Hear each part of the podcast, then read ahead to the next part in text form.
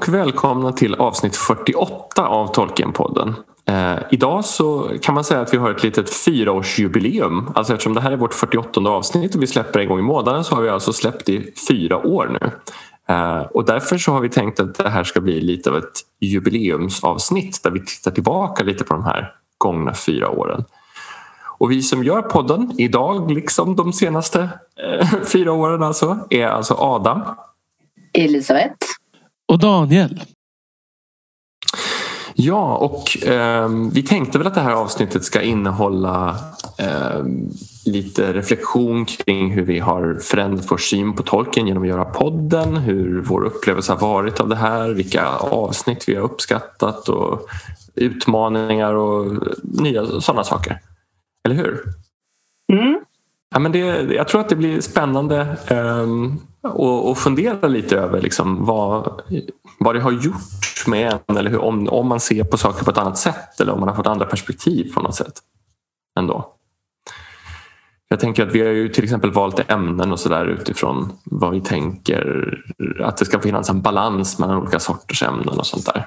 Men innan vi sätter igång med den här lilla tillbakablicken eh, över de senaste fyra åren så är det ju ett stående inslag som vi måste ha med och det är ju månadens Tolkien-tips.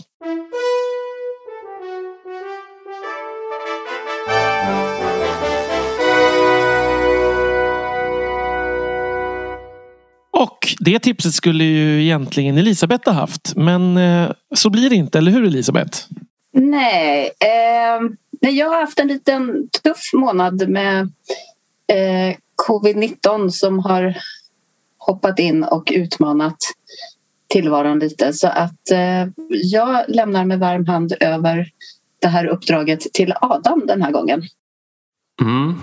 Det är väl eh, så att vi, vi får kasta om ordningen lite grann så får Elisabeth göra 15 tips på raken sen på slutet. men, precis. Vi får precis. se. Ja, nej men um, jag, jag har ju ett tips på lut som, så därför så tänkte jag att jag kunde uh, att det gick bra det här. Um, det här tipset går ju väldigt mycket i linje med sånt som, har, som jag har pratat om mycket på sistone. Jag har haft mycket av ett rollspelstema på sistone och jag tänkte först att jag egentligen skulle köra ett annat tips för att blanda upp lite grann. Men å andra sidan så kände jag också att det var lika bra att ta ett tips när det liksom är aktuellt och det kändes eh, ska man säga, levande för mig. Så jag gick på den, eh, på den logiken. Eh, och spelet som jag tänker tipsa om idag det heter Iron Sworn, alltså järnsvurna eh, av en eh, man som heter Sean Tomkin. Och ehm, det här spelet finns faktiskt gratis ehm, så om man blir intresserad efter att ha lyssnat på det här så kan man bara söka på det och ehm, ladda ner grund, grundboken och grundmaterialet till spelet utan att behöva betala för det. Eh, jo, vad är då Ironsworn och varför tar jag upp det som Tolkien-tips? Jo, det är ett rollspel och som ni kanske nämnde så, eller som ni kanske minns så nämnde jag eh, när vi pratade om rollspel förut att det finns liksom ett sorts spektrum av mer traditionella och mindre traditionella rollspel kan man säga. Alltså mer traditionella sådana är kanske drar mer åt spelhållet och är mer beroende av en spelledare som, som har väldigt mycket makt medan i mer moderna rollspelstappningar kan man ibland liksom samskapa mer. Och det här är ett betydligt mer modernt, eller betydligt mer indie-influerat rollspel kan man säga. Eh, det går att spela traditionellt med en spelledare. Det går också att spela två, tre personer utan spelledare. Alltså att man är spelarna skapar det som händer tillsammans med hjälp av vissa eh, hjälpmedel. Och det går faktiskt att spela ensam också. Solorollspel. Eh, och det, jag ska försöka förklara lite grann hur det här går till, lite kort. Ehm, spelet bygger på att man, man har ett rollformulär som vanligt med olika värden. Man har hittat på en bakgrundshistoria. Och um, när man ställs inför olika typer av utmaningar så finns det ett antal moves man kan göra. Och ett move är alltså en typ av specifik handling. Till exempel compel, att övertala någon i berättelsen om någonting är ett move. Eller uh, strike i strid att slå mot någon och så vidare. Och de här, all, när man slår, har en sån här move så använder man någon av sina egenskaper och så slår man en vanlig sexsidig tärning. De här två plussas ihop. Så säg att man slår en femma på tärningen och man har två i heart som är till exempel det man ofta använder när man ska övertala någon. Sen slår man två tiosidiga tärningar och jämför sitt värde mot dem och de är liksom utmaningsnivåerna. Och om, man slår, om ens värde går över båda de här tärningarna då har man lyckats väldigt väl. Om man går över den ena av de tiosidiga tärningarna har man lyckats okej. Okay. Och om man hamnar under båda tärningarna så har man misslyckats. Så man kan alltså säga att eh, systemet bygger helt enkelt på att man, man lyckas eller misslyckas på olika sätt och man har liksom hela tiden en, att de här andra tärningarna man slår avgör svårighetsgraden eller utmaningen.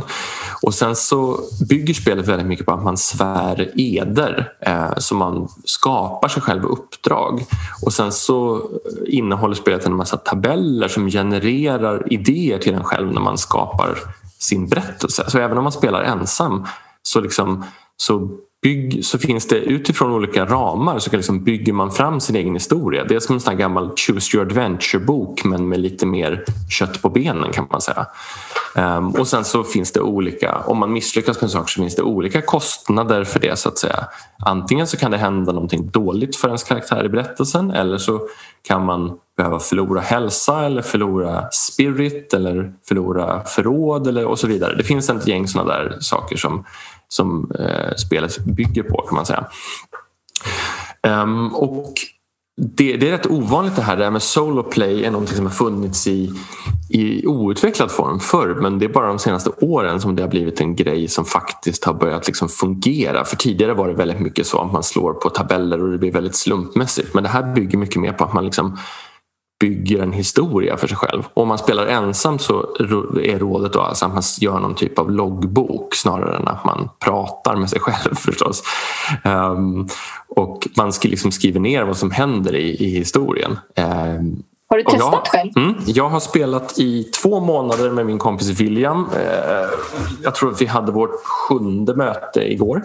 Uh, och då har vi spelat utan spelledare och sen har jag faktiskt spelat kanske tre sessioner ensam också eh, med en annan kampanj. Ehm, och det har fungerat riktigt bra. Alltså det är förvånande om man har bra fantasi och viss erfarenhet av hur rollspel brukar fungera, för det underlättar ju, så, så tycker jag faktiskt att det är förvånansvärt kul till och med att spela själv. Mer än vad jag trodde innan ensam. Um, för att det ger en väldigt bra så många av de här tabellerna som jag nämnde, att det finns liksom orakeltabeller som man slår på, de är där som nästan writing prompts. Alltså man slår olika tärningar för att kolla sådär, jag vet inte vad som ska hända nu, så får man ett utfall som kan spåna fritt kring, jaha men det här kanske kan innebära det här i, i det här fallet. Um, så det blir, det blir någonstans, istället för om man spelar ensam så blir det istället för att vara någonstans mellan spel och improvisationsteater som jag beskrev rollspel förra gången så blir det någonstans mitt emellan spel och novellskrivande nästan. Um, ungefär. Spännande. Ja, nej men jag, jag, tycker faktiskt, och nu då, vad har det här med tolken att göra? Um, jo, det finns faktiskt flera kopplingar. För det första så utspelade det sig i någon typ av järnåldersinfluerad miljö, alltså så tidig medeltid. Eh, och eh, det, det påminner ganska mycket om Tolkien. Det är ganska liksom glesbefolkat den här världen, the Ironlands. Um, ehm, och, och det finns helt klart en massa uh, inspiration i själva fantasybygget. Det finns alver, även om de är lite omtolkade. Det finns en gäng andra såna här varelser som påminner om det tolkienska. Och det finns en nordisk klangbotten i, i väldigt mycket kan man säga. Nummer två då, som jag skulle säga är det mest tolkienska, det är att man utformar världen ganska mycket själv. Så poängen är att det finns en grundstruktur i vad den här världen går ut på. Men man skriver ut ett, eh, ett häfte där man bygger sin värld innan man spelar första gången. Och då, är det så här, då finns det ett gäng olika punkter, till exempel bakgrundshistorien och eh, hur mycket förekommer liksom monster eller de odöda eller magi. Eller så här. Och sen så finns det liksom olika val där man får olika... Så här, antingen är det så här att vårt folk kom hit från de här andra länderna där det andra folket erövrade oss eller vårt folk flydde undan en pest. Eller vårt, alltså man, man bygger sin egen, sin egen värld med på olika val eller fyller i ett eget alternativ. Så varje gång man spelar så är världen lite, alltså ens egen. Um, och det är, så själv, alltså det är inte bara så att man går in i en värld utan det finns något Tolkiens i det här att man bygger faktiskt världen innan man börjar spela. Finns beståndsdelar. Och bygger den lite medan man spelar misstänker jag också? Eller? Ja, absolut. Ja. För det är så att eftersom mycket inte är fastlagt så hittar man ju på personer och eh, platser och sådär. Och sen så finns det en massa sådana här tabeller för inspiration. Man kan slå till exempel location descriptor eh, till exempel. Att var, var kommer vi någonstans? Jo, det är en, en bortglömd led slår man på olika tabeller och då kan man liksom spåna och associera kring det. Och sen så finns det andra tabeller som är så till exempel um, character descriptor eller character goal och då liksom så spånar man fram världen omkring sig och det bygger ut den precis som du säger um, under spel och man liksom fyller i kartan. Jaha, här stötte vi på en by och då ritar man in den på kartan. Liksom. Ungefär som Tolkiens författande helt enkelt. Mm, precis, men det finns faktiskt stora beröringspunkter. Och den tredje och sista beröringspunkten med Tolkien det är att som, som jag, de som följer oss på Facebook har sett så har jag postat en del och sen har pratat lite i podden också om The One Rings andra utgåva som var så framgångsrik på Kickstarter som ni kommer ihåg att vi pratade om. Eh, och det sista stretch goalet, alltså det här eh, om, om Kickstarter-backarna lägger så här mycket pengar så får ni även med det här. Det var att Sean Tompkins som har gjort Ironsworn och hans son eh, har kontrakterats för att bygga ett solo-mode även för The One Ring andra editionen. Mm. Um, så han är nu involverad i det projektet och det kommer att göra att mellan äventyr så kommer man kunna återskapa, alltså de, kommer att kalla det, de har kallat det för strider mode, så ska man kunna göra liksom egna såna här äventyr vid sidan emellan där man dels bygger ut sin karaktär och liksom, när, när man inte har tid att träffas så kan man liksom se till att det har hänt någonting i spelvärlden också. Så man kan växla fram och tillbaka i tanken. I nästa det tyckte jag lät lite intressant. Mm. Ja. Sen så blir det ju spännande att tänka hur många just så här noveller som kommer att skapas för att folk sitter och kör solospel och blir inspirerade att faktiskt skriva om det. Mm, nej men precis. Um, och jag, jag har skrivit några sidor på den där solokampanjsgrejen och ytterligare några sidor på den där gemensamma kampanjen. För där har jag skrivit ner vad som har hänt för att vi ska komma ihåg det. Men den andra har jag skrivit ner liksom en noggrann loggbok med alla, alla tärningsutfall och sånt. Uh, en kollega sa på jobbet Fan Adam, du är ju dubbelt så nördig som jag. Det trodde jag att någon kunde vara. Men när jag hade introducerat det här spelet Um, men det visste ju vi att du kunde vara. Ja, absolut. Det är, det är de som inte har skådat djupet i mörkret här ännu. Liksom. Exakt. Mm. Men eh, jag tänkte som så här, alltså här, här tänker jag att liksom beröringspunkterna på ett sätt är lite lösa men jag tycker ändå att den här liksom, den skapande att man, sitter, man kan sitta själv, sitta tillsammans och liksom bygga en värld och dess historier. Det blir, dels så påminner om Tolkiens egen process och sen så tycker jag också att det finns någonting över, liksom av Aino Lindale över det. Att det finns någon sorts rot i det här och sen så skapas världen i själva framlevandet av äventyren i det. Mm, det var fint.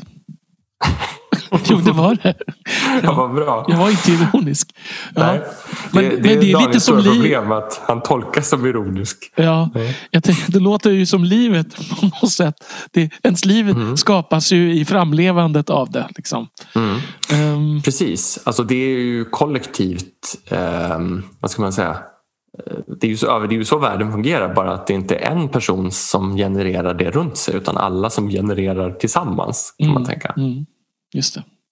Ja, nej men det är i alla fall Ironsworn kan jag rekommendera starkt. Alltså om man är, mer, om man är lite mer intresserad av liksom det här världsskapande och eh, historieberättande delen av rollspel så tycker jag att alltså, det är det roligaste jag spelat på flera år faktiskt. Har haft mm. jätteroligt med det.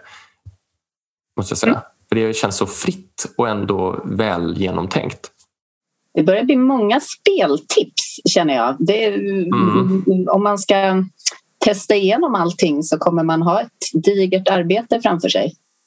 Ja, det, så är det ju helt klart. Um, det här är ju väldigt, väldigt lättspelat dock. Alltså så här, um, det här skulle jag säga att det är lättare att spela på ett sätt. Om man har med sig någon som liksom har bra koll på det så är det enklare att testa det här på ett sätt.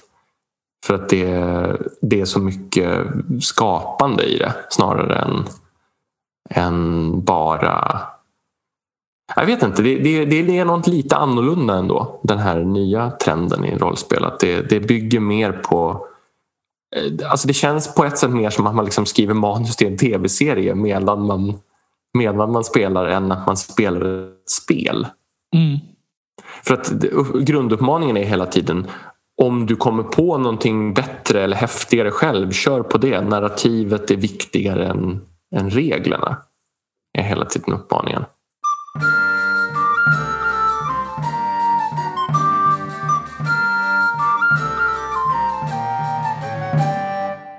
Ja, men då går vi över till eh, dagens tema och det blir lite metaperspektiv här eh, och även kanske lite så här självupptaget för vi ska göra ett avsnitt som handlar om oss. Um, vilket ju vi får unna oss tycker jag så här efter fyra års poddande tillsammans. Så vi, vi hoppas att ni också tycker det är kul att med en liten tillbakablick så på, på allting. Och om vi liksom drar den här tillbakablicken bakåt i tiden så kan man ju börja med att säga att vi tre, i alla fall som grupp, har ju känt varandra sedan 2004 har vi räknat ut. Eh, Adam och Elisabeth har känt varandra längre men vi tre sågs första gången på en grekisk restaurang på Södermalm i Stockholm 2004. Ehm, Då var det inte bara vi, ska vi tillägga, utan det var en liten grupp som möttes. Men, eh, och den här lilla gruppen den fortsatte ju ses under åren. Och i, ehm, sen har det här liksom utkristalliserat sig att vi, vi tre har liksom fortsatt att ses även när man kan säga gruppen rann ut i sanden lite. Så om nu en grupp kan mm. rinna ut i sanden. Men jag säger det. Eh, och blivit liksom inte bara Tolkien-vänner utan vänner på riktigt. Eller vad nu vänner på riktigt. Men man kan säkert vara... men vi har i alla fall blivit vänner på riktigt. Och, eh, mm. och sen en dag så bara mm, så kan man säga att vi kände väl att vi ses ju ändå och pratar om Tolkien hela tiden. Det kanske kan vara tio andra personer i Sverige som är intresserade av att höra vad vi har att säga. Sådär. Mm. Um, och då bestämdes för att prova att spela in ett poddavsnitt. Och på den mm. vägen är det. Och det har ju Alltså vi har ju aldrig kunnat tro, eh, drömma om kanske att det skulle få ett sånt genomslag som det har fått. I alla fall gjorde inte jag Verkligen inte. Nej, alltså om, om jag ska vara ärlig så tänkte jag att vi kanske får hundra lyssnare. Mm. Eh, då är jag nöjd, kände jag. Mm. Eh, och redan där på första avsnittet så stod det ju snart klart att vi hade liksom över tusen lyssningar på någon vecka. Eller två. Mm. mm. Så det, det var, och sen så har det ju fortsatt växa faktiskt. Det är ju fortfarande folk som ansluter sig till Facebookgruppen hela tiden och eh, mm. säger att de har upptäckt oss nyligen och lyssnar i kapp och sådär. Så att det, ja, det, det är fantastiskt svårt roligt. att föreställa sig. Mm det är lite roligt och, och på något eller lite roligt, det är väldigt roligt men också lite knasigt för att använda ord som jag sällan använder. Det är exakt det ordet jag skulle använt. Ja, det är som, men varför då, tänker jag. Men, men jag misstänker ju att det, det är lite konstigt kan jag tycka att det inte mm, finns en renodlad, eller fanns innan en renodlad podd om tolken på svenska. Um, Även om det visst är ett smalt ämne men inte liksom Det finns ju smalare ämnen tänker jag. Eh, mm. Men eh, det är väl att vi lyckades fylla någon slags eh, tomrum där ute mm. i eten kanske. Ja, man kan tänka det men jag tror att också att det är, det är, alltså, det är ett ämne som som har ganska vad heter det, trogna fans ändå. Alltså även om det inte är det bredaste ämnet så finns det ändå en väldigt intresserad fanbas som, som liksom är intresserad av att lyssna på reflektioner kring det här månad ut och månad in i åratal. Uppenbarligen. Jag tittar just här och ser att det är 7000 nedladdningar av första avsnittet. Det är ju faktiskt jätteknasigt. Mm. Eh. Och sammanlagt är podden nedladdad mer än 150 000 gånger. Så ja. knasigt är det som sagt. Men väldigt roligt. Extremt roligt. Fyra år. Det känns ju som att det ändå gått ganska fort. Ja, det tycker jag också. Framförallt tycker jag att det känns så när jag tittar tillbaka på så här, ja, när var det vi gjorde det här avsnittet om musik och inser att det var, det var tre år sedan drygt. Alltså till exempel. Det är också väldigt enkelt att räkna just eftersom vi har släppt ett avsnitt i månaden. Så, så det är som att när man inser att vi har gjort, det här är vårt 48 avsnitt, det är då jag tänker på att just det, det är fyra år. Så jag, hade, mm. jag kan in, nog inte räkna upp alla våra avsnitts eh, idéer, eh, eller alltså de avsnitt vi har haft eh, på rak arm tror jag. Det, inte i skulle... ordning, definitivt inte. Alltså, nej, absolut inte i ordning, men inte ens överhuvudtaget tror jag. Eh, jag skulle få hålla på ett bra tag. Mm. Men, men om vi ska tänka lite tillbaka till det allra första avsnittet, lite hur vi tänkte där. Vad, för där är ju temat, det bestämde oss ju för att en bra ingång i en, i en podd är ju på något sätt att presentera vår ingång i tolken. Och jag tänker också lite så här, har, har vår ingång i tolken förändrats i och med podden? En ingång förändras efterhand. Jätteintressant. Du har helt rätt. Uh, nej, det kan du förstås inte. Har vår väg, väg, men vår väg tillbaka in då kanske? In a uh, sea att, of mixed metaphors. ja, för att jag, för att när man går, för ett, jag menar nog i och för sig att jag har gått in i tolken flera gånger i livet. Jag har nog inte bara gått in mm. en gång. Mm. Um. Angreppspunkt eller perspektiv skulle man kanske kunna säga. Någonting sånt. Alltså hur, mm. förhållningssätt. Man, förhåll, ja, förhållningssätt. Mm. Något åt det hållet liksom, kanske. Eller? Ja, precis. Jag skulle säga ja i mitt fall. Eh, tro, men, och sen så är jag osäker på hur mycket av det som har att göra med eh, ålder och hur mycket av det som har att göra med, med podden. Men jag tycker definitivt att jag förhåller mig på ett annat sätt idag. Men jag tror att det har också att göra med att vi har bollat vissa områden som jag tidigare bara har reflekterat kring själv.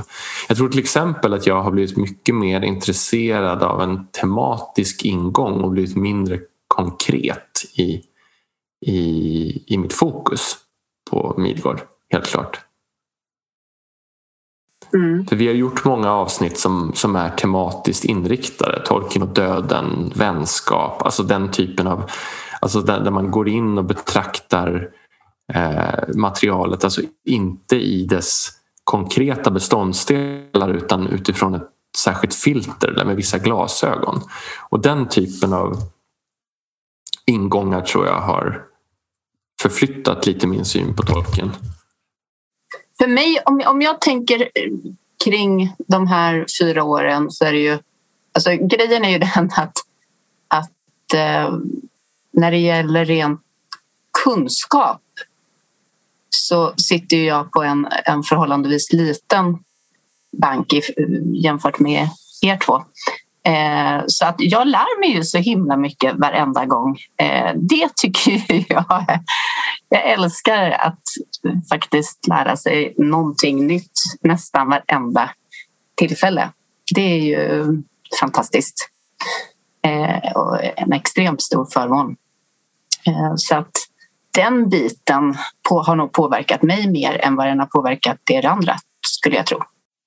Det intressanta är att jag, nu, nu kanske nu kommer lyssnarna här bli, bli upprörda kanske, jag vet inte. Um, men jag tror att tack vare, eller vad säga, på, förlåt, jag ska använda rätt uttryck. På grund av podden så läser jag tolken mindre än tidigare. Um, och det borde, jag borde ju läsa tolken mer så att man slipper pinsamma fel och såna här saker såklart. Men, men jag har också insett att det är lite som jag tror jag nämnde här Neil Gaiman pratade om här. Ehm, jag vet inte om jag nämnde det då men annars så nämner jag det nu. För jag tycker det är, det är så jag upplever själv att Tolkiens värld är numera en värld som jag kan gå in i utan att behöva ta upp en bok. Mm. Ehm, så har det i och för sig varit mm.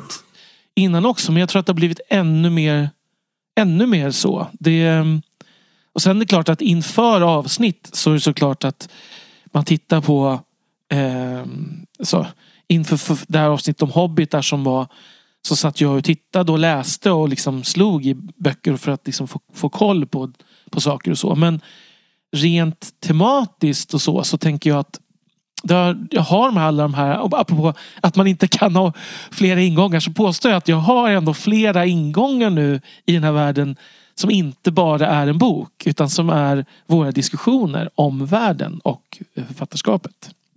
Mm. Men det är väl lite det jag fiskar efter också. Jag tror till exempel tidigare att jag har filtrerat ganska mycket. Att jag fokuserat på de aspekter jag har varit intresserad av sedan innan och kanske inte uppmärksammat vissa andra delar så mycket för att jag mest har velat komma vidare till nästa gång någon blåser i horn och börjar allitterera spontant. Eh, men vet du, mm. Eh, jag tror att många, när vi har pratat om olika stilar och olika, liksom, många av de sakerna har liksom blivit mycket mer medvetandegjorda för mig också. Och det har kunnat sätta vissa saker i andra perspektiv, tycker jag. Och bredda upplevelsen av tolken.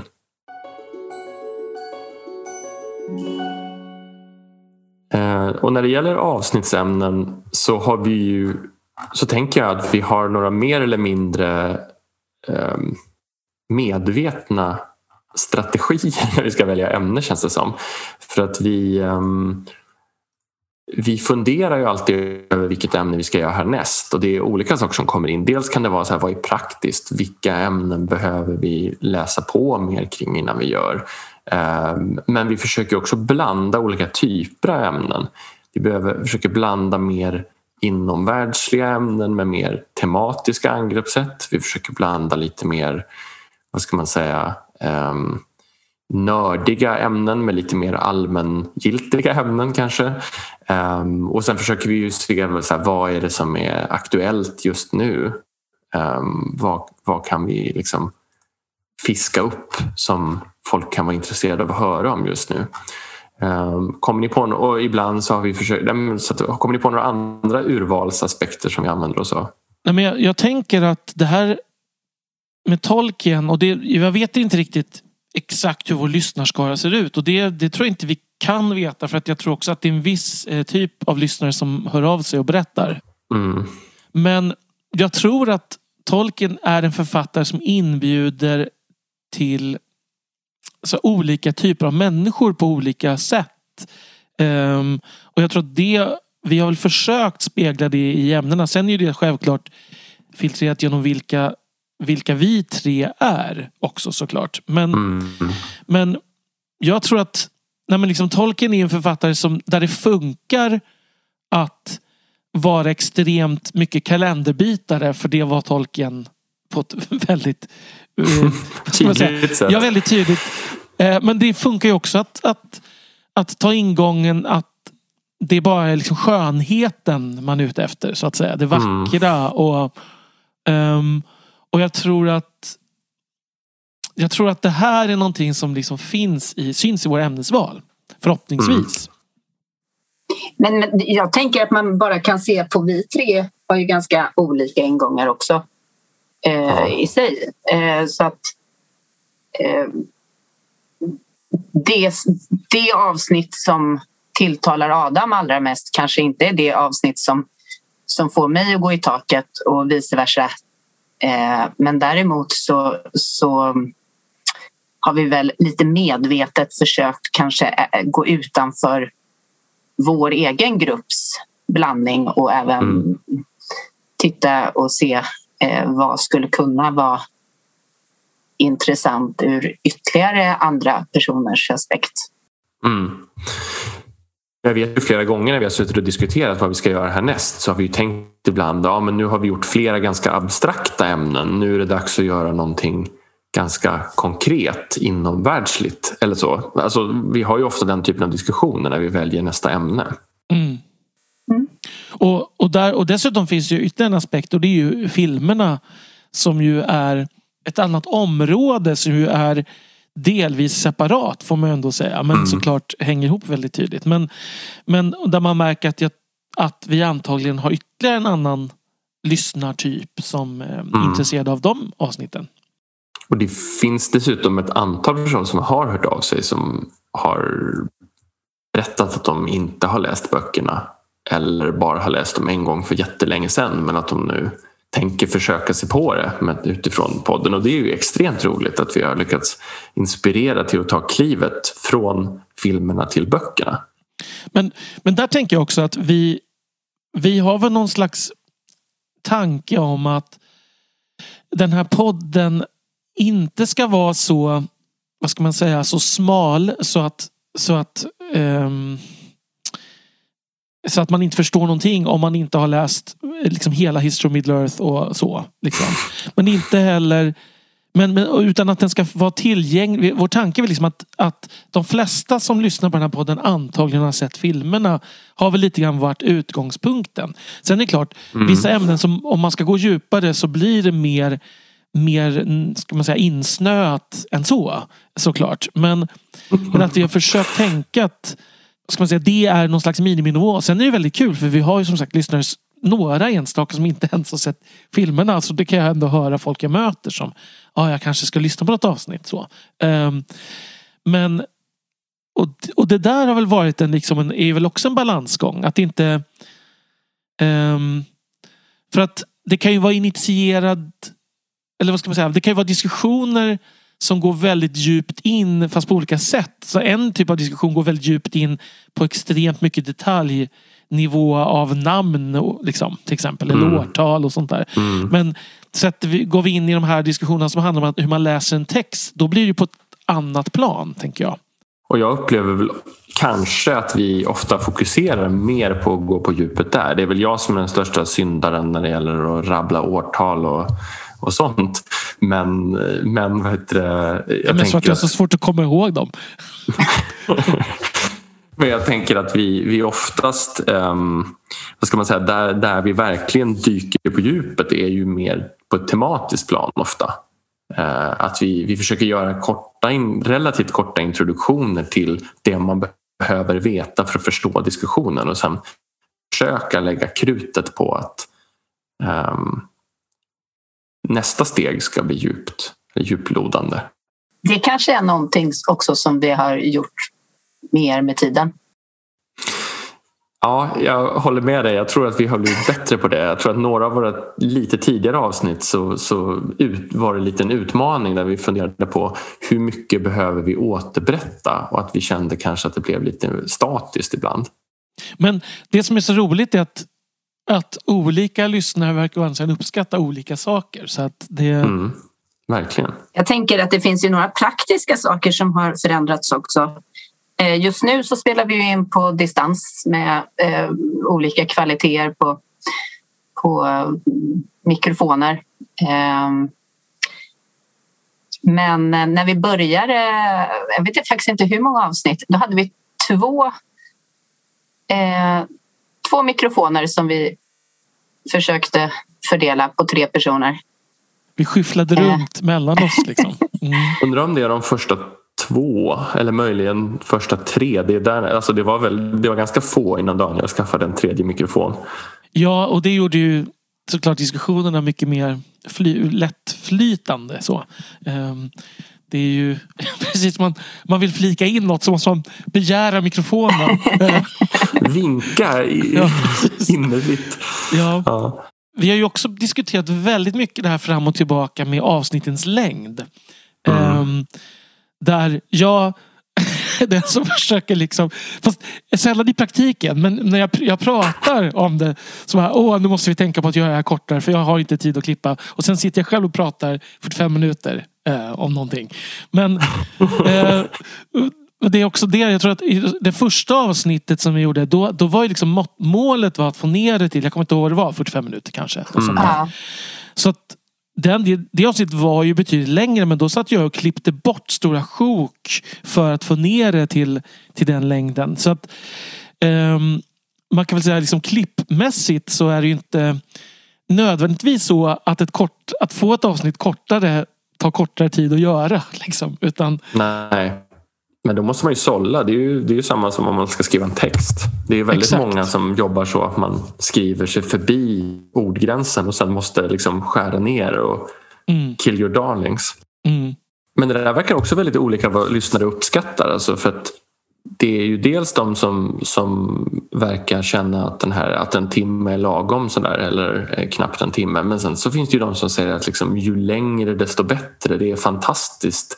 När det, är, alltså det är många som har uppskattat jag kommer ihåg Elisabeth var ju väldigt klentrogen kring när vi skulle göra Fellowship of the Ring kommentarspåret. När vi hade, när vi hade lyssnat igenom det efteråt så sa du Elisabeth så här, ja, men det finns väl ingen som kommer att faktiskt lyssna på det här. Alltså så här, kan vi släppa det här överhuvudtaget? Och sen var det ett helt gäng som sa, nej men jag tittade inte ens på filmen. Jag tyckte det fungerade jättebra att bara lyssna på det för jag mindes filmen i huvudet. Jag vill säga att jag, jag kunde se eh, folk som lyssnade och såg filmen samtidigt. Mm. Det var väl den andra gruppen som jag kanske inte riktigt eh, trodde fanns. Men vi har fått ganska många, mycket sån input faktiskt. Jag skulle säga, det är nog uppemot en tiotal personer som har hört av sig och sagt att de har lyssnat på det avsnittet utan filmen. Jag tror att det är att jag själv inte gillar poddar med för långa avsnitt. Alltså och det är lite konstigt men det är väl lite samma som det här med långfilm kontra tv-serie. vi, vi, är ju i en värld just nu där tv-serier är tv-serieformatet liksom populärare än långfilmsformatet. Inbillar mm. mig i alla fall.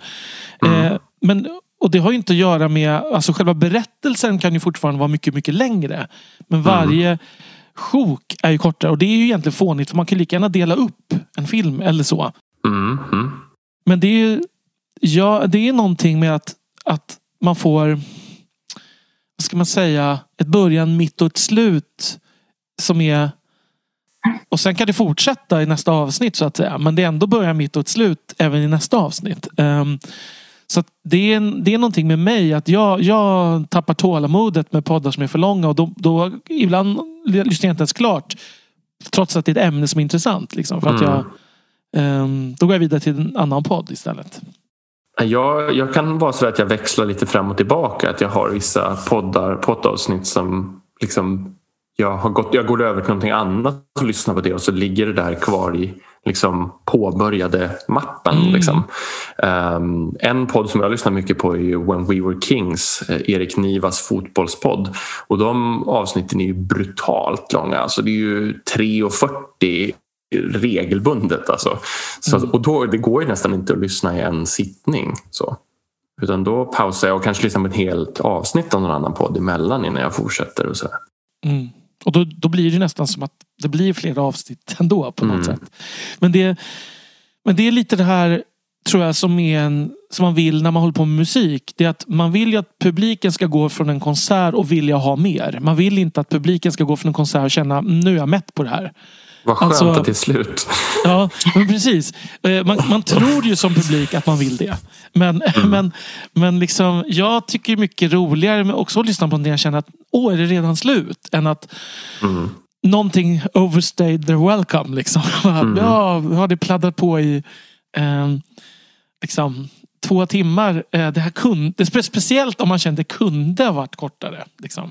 Eh, jag, jag, min spontana magkänsla med vår podd, för jag, vi lyssnar ju alltid igenom podden innan vi släpper den för att se liksom, att vi tycker att det, det har blivit okej. Okay. Och det, vet du, mm, jag upplever ofta att jag uppskattar avsnitten mest när de är någonstans mellan en och en och en halv timme. Det tycker jag är den bästa längden för mig. Oj, jag har nog aldrig tänkt i tid på det viset. För mig är det nog ämne. Och det är kanske nästa aspekt som vi ska ta upp. Vad har vi själva liksom uppskattat för ämnen och vad har, vilka ämnen har förvånat oss eller vad sånt där? Vad, har, vad tänkte du på Elisabeth? Du kan ju börja. Eh, ja, alltså först och främst, och det har ju inte med, med Alltså det har ju med podden att göra såklart, för det här hade ju aldrig blivit av eh, annars. Men eh, eh den största behållningen eh, för mig det var ju att vi faktiskt kom iväg och, och åkte till Oxford och gjorde inspelningarna eh, mm. där. Mm. Eh, det tror jag inte har varit största behållningen för de som lyssnar. Men, men, för, men, för, men för mig så var ju det helt magiskt. Ja, det var eh, fantastiskt. Eh, att, och, och just förmånen att få både träffa alla de här människorna eh, som har beröringspunkter till, till Tolkien eh, och att få de här guidade turerna av, av Daniel. Mm. Som kan Oxford utan och innan. Eh, och som bara sitter och ja. längtar efter att få åka dit igen. kan jag, säga. jag fick en sån, ja. sån längtan igår senast. Ja, ja jo men det, det, det, din kärlek till Oxford är så tydlig när man är där. Eh, och det, det, det, finns nog inget som går att matcha i eh, avsnittsväg liksom, eh, för mig, tror jag. Men sen så skulle jag, alltså om man tänker att det där är liksom någon sorts höjdpunkt så tänker jag att en, olika människor fungerar ju också på olika sätt. Eh, och jag tror att för mig så är inte alltid höjdpunkterna poängen heller utan det finns någonting med, med vardagsinspelandet som jag verkligen uppskattar. Det är någonting väldigt så här mysigt och nästan terapeutiskt i att liksom sjunka ner i Daniels soffa och dricka abnorma mängder te och få liksom prata om vad det nu kan vara. så här eh, Forn yrdislag på runstenar och jämföra det med Rohirrims poesi en stund. Det är sällan som liksom den, livet utanför Daniels vardagsrum erbjuder de möjligheterna i så stora doser. Nej men det är väl, alltså det är väl absolut det roligaste med podden det är ju att vi, vi ses. Och, att, och just att man kan bara grotta ner sig i um, något som, är, som man tycker om så mycket. Men också att med människor som man tycker om så mycket. Mm. nu blev det svarigt här. Men, men det är verkligen, jag tror att det är ju den absolut viktigaste aspekten för mig. Mm, um, men vad gäller så här, ämnen så inser jag att jag, jag tittar tillbaka nu och, och jag tycker i princip inte att jag titt, om jag tittar på våra ämnen, sen kan det vara avsnitt så här, men så, så tycker jag att det mesta vi har pratat om är intressanta saker. Alltså det är ju lite min... Jag tror att det är lite det som jag gör att jag gillar tolken är att det finns så många så olika bitar. Ja, precis. Och det, och det kan vara allt från det som jag sa förut. Allt från det nördigaste, nördigaste kalenderbiteri till nu ska vi prata om eh, spr hans språkbruk och hur han... Alltså, mm. um, det jag kan säga liksom med ett uns av självkritik är att jag tycker att de avsnitt blir bäst då vi alla tre eh, liksom tar plats eh, i diskussionerna. Mm. eh, det måste jag inte säga. För att det, det är någonting väldigt roligt med våra tre olika perspektiv på tolken och att det får ta plats. Och sen liksom är det ju så att vissa ämnen kommer alltid tilltala olika, alltså någon av oss tre mer. Och då, eh, jag menar, hur mycket pratade inte jag om hobbitar sist till exempel. Men, men, men det är någonting fint med just när, när våra olika inblickar faktiskt eh, och skillnaden i hur vi ser på det kommer fram. Alltså, nej men jag tycker också att det finns en intressant aspekt av liksom Ibland så tycker jag att det finns en korrelation mellan det du säger Daniel med, med att ämnena är mer liksom kanske mer allmängiltiga eller mer generella eller mer tematiska. Men det finns också, jag tycker att ibland så hittar vi, liksom, och nu använder jag ordet ingångar, eh, hittar vi ingångar i ämnen eh, som kanske är lite oväntade. Alltså att vi hittar aspekter av ett tema som kanske verkar lite ensidigt där jag tycker att diskussionen lyfter till nästa nivå ibland. Um, och det är några av de avsnitt som jag, jag uppskattar mest. Alltså mitt, jag skulle säga att om jag skulle välja ett favoritavsnitt så skulle det nog vara avsnitt 38 om fantastiska vidunder. Um, det mm. tyckte jag blev väldigt, väldigt bra. Um, och sen så tycker jag att avsnittet om Tom Bombadil också blev väldigt spännande. För i båda de ämnena så, så tycker jag att, liksom att det fanns en ingång som jag hade liksom funderat över innan. Och eh, sen så när det väl blev av så blev det mycket djupare och intressantare och mångfacetterat. Alltså mer mångfacetterat än vad jag hade liksom föreställt mig på förhand tror jag. Mm. Mm. Och det är liksom det där jag verkligen kan känna efteråt att ibland så tycker jag att det är så att vi har spelat in och sen så är det först när man hör avsnitt som man känner att ja, det blev ganska bra ändå. Eh, men ibland så kan man känna när man går ifrån soffan att nu, där satt den. Liksom. Och det är nog vid sådana tillfällen. Jag tänker att, att eh, det blir en, en eh, det finns nog ingen lyssnare som inte kanske har upptäckt att, att den som ibland talar mindre är jag.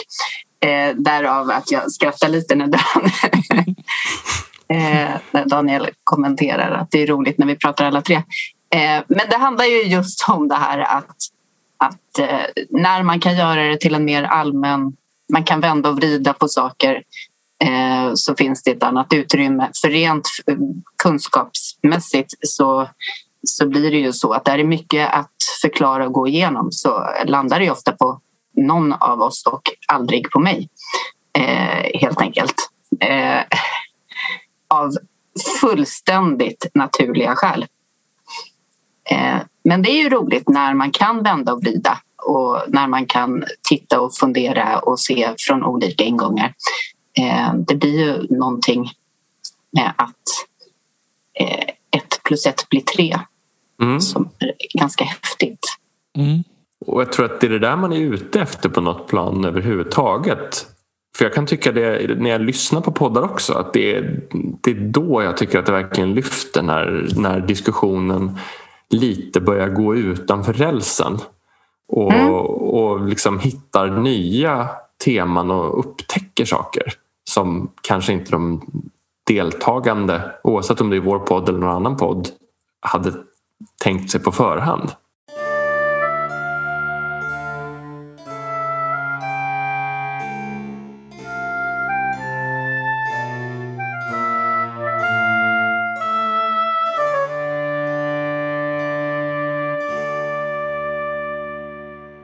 Jag tänker också just eftersom vi är den enda svenska Tolkienpodden så, så faller, faller på vår lott att liksom ta ansvar för alla delar på något sätt. Jag vet inte, det kanske låter extremt högtravande och, och hybris. Ja, det vet jag inte om jag känner att vi faller på vår lott. Men, men det är fast Fast jag kan ändå känna att vi, alltså vi försöker, skulle det funnits fem andra Tolkien-poddar så skulle vi behövt nischa oss på ett annat sätt. Tänkte jag. Det. det. är som att jag mm. lyssnar på ett antal Beatles-poddar och de behöver ju nischa sig. Jag lyssnar just nu på en där nischen är liksom att, att analysera Beatles ur relationen John Lennon Paul McCartney och speciellt upp, Beatles uppbrott liksom, ur den relationen. Eh, alltså, och den är ganska lite inriktad på liksom, den pratar inte så mycket om själva musiken mer än hur det speglas i musiken. Så finns det ju poddar som pratar om tonartshöjningar och ackordbyten. Liksom. Och det jag tänker att vi har ju tagit en, en åtminstone tagit en roll då av att försöka ta båda de här aspekterna. Eller, och, och många till, mm. alltså jämförelsevis. Um, jag tror att hade det funnits en podd som en Tolkien-podd på svenska som bara pratade om, om dvärgarna. Liksom, då hade vi ju kanske inte gjort ett avsnitt om dvärgar. Alltså, förstår ni vad jag menar? Mm, jag förstår precis vad du menar. Sen så tänker jag att det blir ju som, som jag kommer inte ihåg vem av oss som sa det här för en stund sedan men att det blir ju, det var nog du Daniel, att det blir filtrerat genom våra personligheter ändå. Även om vi mm. försöker, försöker greppa brett för att tilltala många eller liksom täcka många aspekter så blir det ju ändå så att liksom, jag tänker på det ibland när jag har lyssnat igenom att så här, det blir ju många nordiska associationer Eh, som inte bara beror på att tolken var inriktad på det utan också för att jag till exempel är rätt intresserad av mm. fornnordiskt och forngermanskt. Liksom. Eller, och det blir en del, ganska mycket eh, lingvistiska saker alltså utifrån dina associationsbanor till exempel Daniel. Så jag tänker att det finns ju, det fin även om vi försöker greppa brett så kan man ju märka att vissa saker dras vi ju ändå tillbaka till då vi har haft ett stående inslag eh, som har kommit med jämna mellanrum och det är ju lyssnarfrågor. Eh, och det är ju någonting som jag tycker har varit fantastiskt roligt. Eh, just det här att man får frågor som man själv kanske... En del, en del har man ju kanske tänkt på tidigare. Mm. Men ibland kommer det ju just någonting som är helt eh, från någon annan vinkel än vad man någonsin själv har varit inne på. Eh, så det tycker jag har gett väldigt mycket till, eh, till de här inspelningarna. Verkligen och jag tänker att eh, lyssnarnas påverkan har ju varit mycket större än bara de här lyssnarfrågeavsnitten dessutom för att ganska många av våra teman är ju inspirerade av vad folk har frågat om. Alltså dels att att, att eh, lyssnare har föreslagit rena avslagsteman men också att vi liksom har vi har tänkt oss fram till nya ämnen att ta upp utifrån vad vi upplever att folk frågar om eller sådär. Så jag tänker att det, eller föreslår eller vad det nu kan vara. Så jag tänker att jag tror att vi hade haft en helt annan uppsättning av de första 48 avsnitten om vi inte hade haft så mycket samspel tror jag. Och det är ju det här som är det roliga, just som vi redan pratade om i början, att, att, att alla dessa som sitter och lyssnar på allt det vi har att säga. Så det är ju det är ju verkligen vad ska man säga, det är ju så fantastiskt kul att det är så många och det är ju väldigt roligt just att höra, höra ifrån er. Eh, med liksom synpunkter och frågor och tankar och, och mm, kritik och beröm och allt, allting sånt är ju väldigt, väldigt kul. Eh, och, och gör ju att man måste ibland börja tänka på ett annat sätt också. Och det är ju väldigt nyttigt för man kan ju Jag menar även om vi tre på något sätt eh, får varandra att tänka på lite olika sätt kring olika aspekter så tror jag att vi ändå har ju ändå som sagt pratat om Tolkien 2004 tillsammans. Eh, så att att få an, ytterligare andra spår man, man liksom tvingas in i är, är tycker jag är väldigt kul. Um, mm. Och så alla mejl och alla Facebook-kommentarer och sådär är ju, är ju jätteroligt att, att läsa. Och vi försöker alltid svara på allting även om det ibland är så att vi har mycket att göra och det släpar efter. Jag vet inte, det känns som att hälften av alla mejl jag svarar på så börjar jag med Först måste jag be om ursäkt för att jag dröjt så länge med svaret. Men ja, men vi, vi försöker i alla fall att svara relativt snabbt på det mesta. Liksom. Um, och, men sen så tänker jag också att det är jätteroligt att få se inte bara förslag och sådär utan vi får också väldigt mycket feedback efter att ett avsnitt är släppt eller vilka delar folk tyckte var intressanta eller om någon har sett något på ett annat sätt eller det här tycker jag också kunde ha varit med i det här avsnittet och sådär. Så jag tycker att, och det har vuxit efterhand tycker jag. Det är mycket mer sånt idag än vad det var i avsnitt sju. Även om vi redan då hade liksom ett tillräckligt stort antal följare på Facebook för att det skulle kunna finnas. Det känns som det har vuxit fram en typ av sån kultur på vår Facebook-sida. Vi, vi skulle fortsätta ses och prata om tolken ändå men det är ju ändå så att det är ännu roligare när det, när det är många som lyssnar och dessutom ger feedback och liksom ger sig in i, i bland oss så att säga. Eh, ibland ganska ofta ska vi väl erkänna så är det så här, hur ska vi hinna med att spela in ett avsnitt den här månaden? Um, tänker vi. Och det är ju såklart så att vi, alltså att det är inte som att det generellt känns som tvång eller så. Jag tror inte det är det du försöker säga heller Daniel. Men det känns ju ändå som att det ger en en liten struktur som gör att man inte man inte skippar bara för att man kan ibland. Att, att saker när man har någon typ av liksom ansvarskänsla involverat i någonting så blir det ändå så att man det är väl som att gå och träna med en kompis istället för själv. Liksom. Att det är svårare att hoppa av då. Det var en bra jämförelse tycker jag. Ehm, för, för någonstans så är det ju så att när vi började med det här så var det ju också för att vi tyckte att vi ville hinna ses. Mm. Och att, jag menar, i, i rimlighetens namn har, lyckas vi ses en gång i månaden och spela in så borde vi annars ha kunnat ses och inte spela in också. Mm. Men eh, då blir det ju någonstans att, att livet kommer emellan. Mm. Eh, och att man eh, inte riktigt eh, kan prioritera det. Men nu så, så är det lite som att träna med en kompis. Man, man lägger det på en högre prioritetsordning och det är någonting mm. som jag tror att alla vi tre uppskattar något otroligt mycket. Verkligen. Mm. Vi har något att liksom planera runt nu och äta middag tillsammans och sådär. Det är ju precis lika bra. Eller, eller de två, tre timmarnas fördiskussioner innan vi faktiskt slår på som har varit några gånger. Precis. Och då Elisabeth, och Elisabeth ständigt säger, säger Elisabeth säger hela tiden Säg inte det ni ska säga i avsnittet innan. Ja. Um, men jag tänker också att det här är ju, tror jag, jag menar, vi kommer ju inte göra den här podden den dag det inte längre känns som att det är roligt. Alltså, det, är, så enkelt är det ju. Eh, mm. Vi gör det bara för att det är roligt.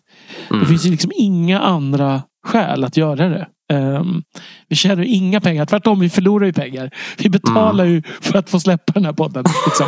um, och vi har pratat om det där. Ska vi ordna någon slags så här, att folk får betala och sådär. Men vi har insett att det är för mycket det i sig blir för mycket krångel och administration som inte är roligt. Um, mm. Så ja, och då liksom, vi gör det ju bara för att det är roligt, eh, inte för att tjäna några pengar. Så att då... och, och dessutom skulle det bli det här att om man skulle göra en sån variant så är det ofta så att man släpper några såna här Patreon-specifika saker och egentligen så känner vi att så här, vi vill att alla ska få lyssna på det de tycker är roligt. Mm. Också, alltså utöver det där med att det blir administrativt relativt krångligt. Så vi har liksom aldrig riktigt landat i den, Nej, precis. den tanken.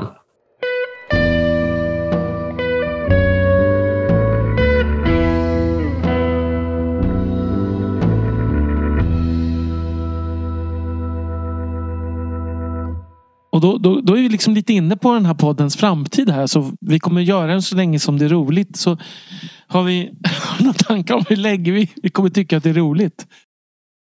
Alltså just nu så, så känner jag ju verkligen att jag kommer bli väldigt ledsen den dagen podden tar slut. Men det är ju som sagt det, vet du, jag ser ingen, inget, ingen ända i sikte just nu med tanke på att liksom, teman tar aldrig slut. Eh, det, det, är lite roligt, men det händer ju då och då att kollegor frågar men hur kan man ha någonting kvar att prata om efter att ha gjort 48 avsnitt om om en liksom, fantasyförfattare. Och jag sa så här, men vi har ju fler avsnittsämnen på listan kvar än vad vi har gjort hittills. Och det är ju helt obegripligt för folk utanför. Mm. Um, det är faktiskt lite obegripligt för mig också. Eh, Men jag brukar alltid säga att tolken liksom är om man, om man inte har satt sig in någonting i Tolkien så går det inte att förstå hur djupt Tolkien går eftersom han var så galen. Alltså det, det är någonting med det där med liksom det blir alltid lite fånigt med jämförelser mellan Tolkien och andra fantasyförfattare eller andra så här. För det, det, är inte på samma nivå. Alltså när folk säger att oh, han har också hittat på ett språk. Ja, inte på det här sättet. Mm. Han har inte liksom skapat eh, rö ljud, ljudmässiga rötter och åldrat orden. Mm. Liksom. Mm. Det, det, men alltså den typen av aspekter.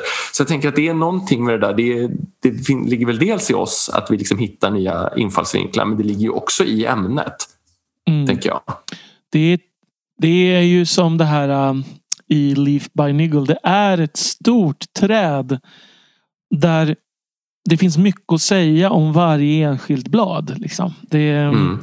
Och bladen tar inte slut. Och sen när man...